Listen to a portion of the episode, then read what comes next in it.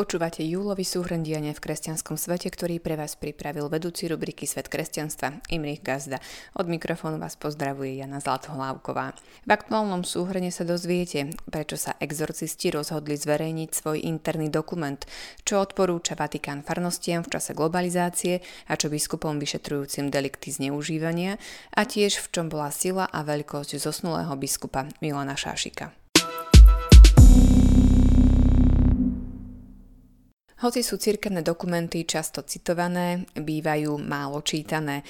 Nasledujúce tri dokumenty by sme si však mali všimnúť aj na Slovensku. Začnime tým najzaujímavejším. Medzinárodná asociácia exorcistov pred niekoľkými týždňami vydala pravidlá pre vysluhovanie exorcizmu.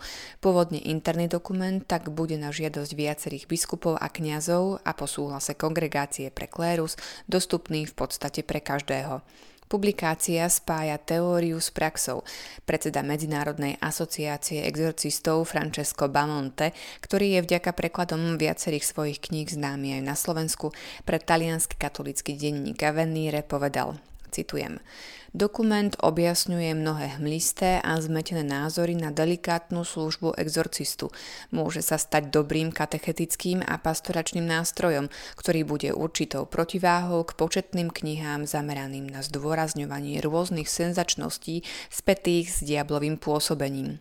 Koniec citátu. Páter Bamonte je presvedčený, že je kľúčové vrátiť sa ku koreňom služby, ktorá nevznikla z nejakého strachu z čarodejníc, ale z poverenia, ktoré dal Ježiš Kristus svojim apoštolom a oni svojim nástupcom. Publikácia sa venuje aj otázkam, ako sa dá rozpoznať činnosť diabla, čo ju posilňuje a ako sa jej brániť. Ako zdôrazňuje Páter Bamonte, skutočne záleží na tom, na ktorú stranu sa každý z nás postaví. Napokon túto otázku sme dostali aj pri krste, keď sa kňaz pýta, zriekate sa zlého ducha? Veríte v Boha? Kongregácia pre klérus zverejnila inštrukciu pre farnosti s názvom Pastoračná konverzia farského spoločenstva v prospech evangelizačného poslania cirkvy. Osobne ju schválil aj pápež František. Podsekretár kongregácie pre klérus Andrea Ripa v článku, ktorý publikoval vatikánsky denník Osservatore Romano, zdôraznil, že dokument neprináša nové nariadenia či usmernenie, ale len tie doterajšie aplikuje na zmenené pastoračné podmienky. Katolický kňaz František Trstenský, ktorý je farárom dekanom v Kežmarku, vo svojom blogu ilustroval túto zmenu takýmto príkladom. Citujem. Snúbenec z východu krajiny, snúbenica z Oravy, žijú v hlavnom meste, kde absolvujú predmanželské prípravy, aby napokon uzavrali sobáš v kostole niekde v dedinke uprostred Slovenska pred tamojším kňazom, ktorého vidia prvýkrát pri oltári, lebo zariadenie v blízkosti kostola si vybrali ako miesto pre svadobnú hostinu. Ako sa ich pastoračne ujať, sprevádzať a zostať duchovne na blízku, keď vlastne nikde nie sú doma. Koniec citátu. Podľa Trstenského je posun od geografického teritoria farnosti k existenciálnemu teritóriu jednou z najväčších víziev, pred ktorými stojí aj slovenská cirkev. To, čo má ostať nezmenené, je dôraz na vysluhovanie sviatostí, najmä slávenie svätej Omše, odkiaľ majú prameniť všetky ostatné aktivity. Dokument sa v jednotlivých častiach venuje aj poslaniu farárov, kaplánov, diakonov, zasvetených osôb a samozrejme aj lajkov, pričom zdôrazňuje princíp, že treba predchádzať akejkoľvek klerikalizácii lajkov a laicizácii klerikov. A do tretice, Kongregácia pre náuku viery vydala dokument s názvom Vademekum o niektorých procedurálnych bodoch v riešení prípadov pohlavného zneužívania mladistvých spáchaných klerikmi. Ide vlastne o akýsi manuál pre biskupov a reálnych predstavených, ako postupovať pri riešení prípadov sexuálneho zneužívania maloletých. Okrem iného ich vyzýva, nech cirkevná autorita podá oznámenie kompetentným občianským orgánom za každým, keď sa domnieva, že je to nevyhnutné na ochranu dotknutej osoby alebo ďalších maloletých pred nebezpečenstvom ďalších trestných činov. Ani v tomto prípade dokument neobsahuje nové nariadenia a usmernenia, ale zhrňa a systematizuje tie doterajšie. V prípade zmien predmetnej legislatívy bude manuál aktualizovaný. V rozhovore pre Vatican News vysvetlil sekretár kongregácie Giacomo Morandi novosť dokumentu nasledovne. Citujem. Poprvýkrát je celá procedúra opísaná organizovaným spôsobom, počnúc od prvej správy o možnom delikte až po definitívne uzavretie prípadu, spájajúc existujúce normy s praxou kongregácie pre náuku viery. Normy sú známe, zatiaľ čo prax kongregácie, čiže praktický spôsob aplikácie noriem, poznajú len tí, ktorí už mali predtým dočinenia s takýmito prípadmi. Koniec citátu.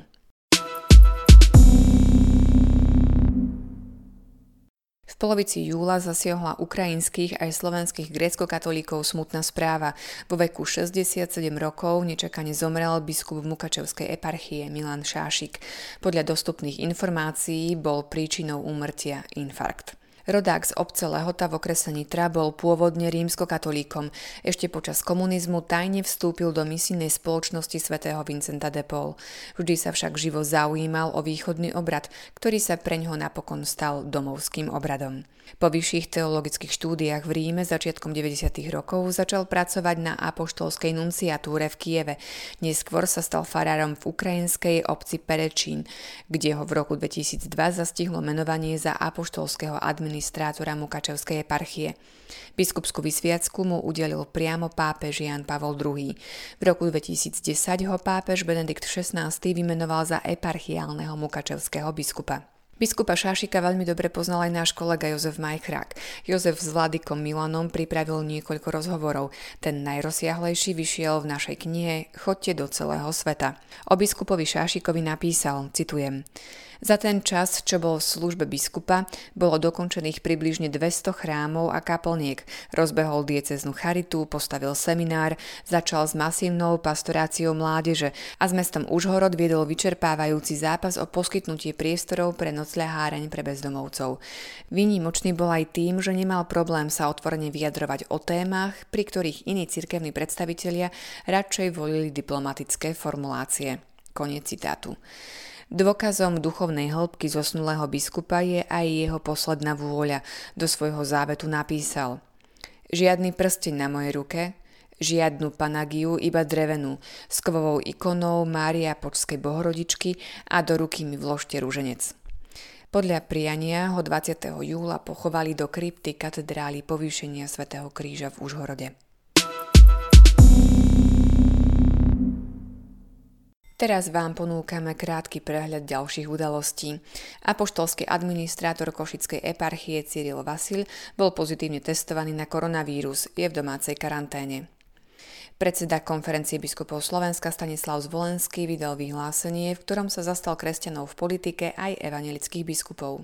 Pri rekonštrukcii katedrály Najsvetejšej Trojice v Žiline našli doteraz neobjavenú kryptu s kostrovými pozostatkami, pravdepodobne z 13. alebo 14. storočia.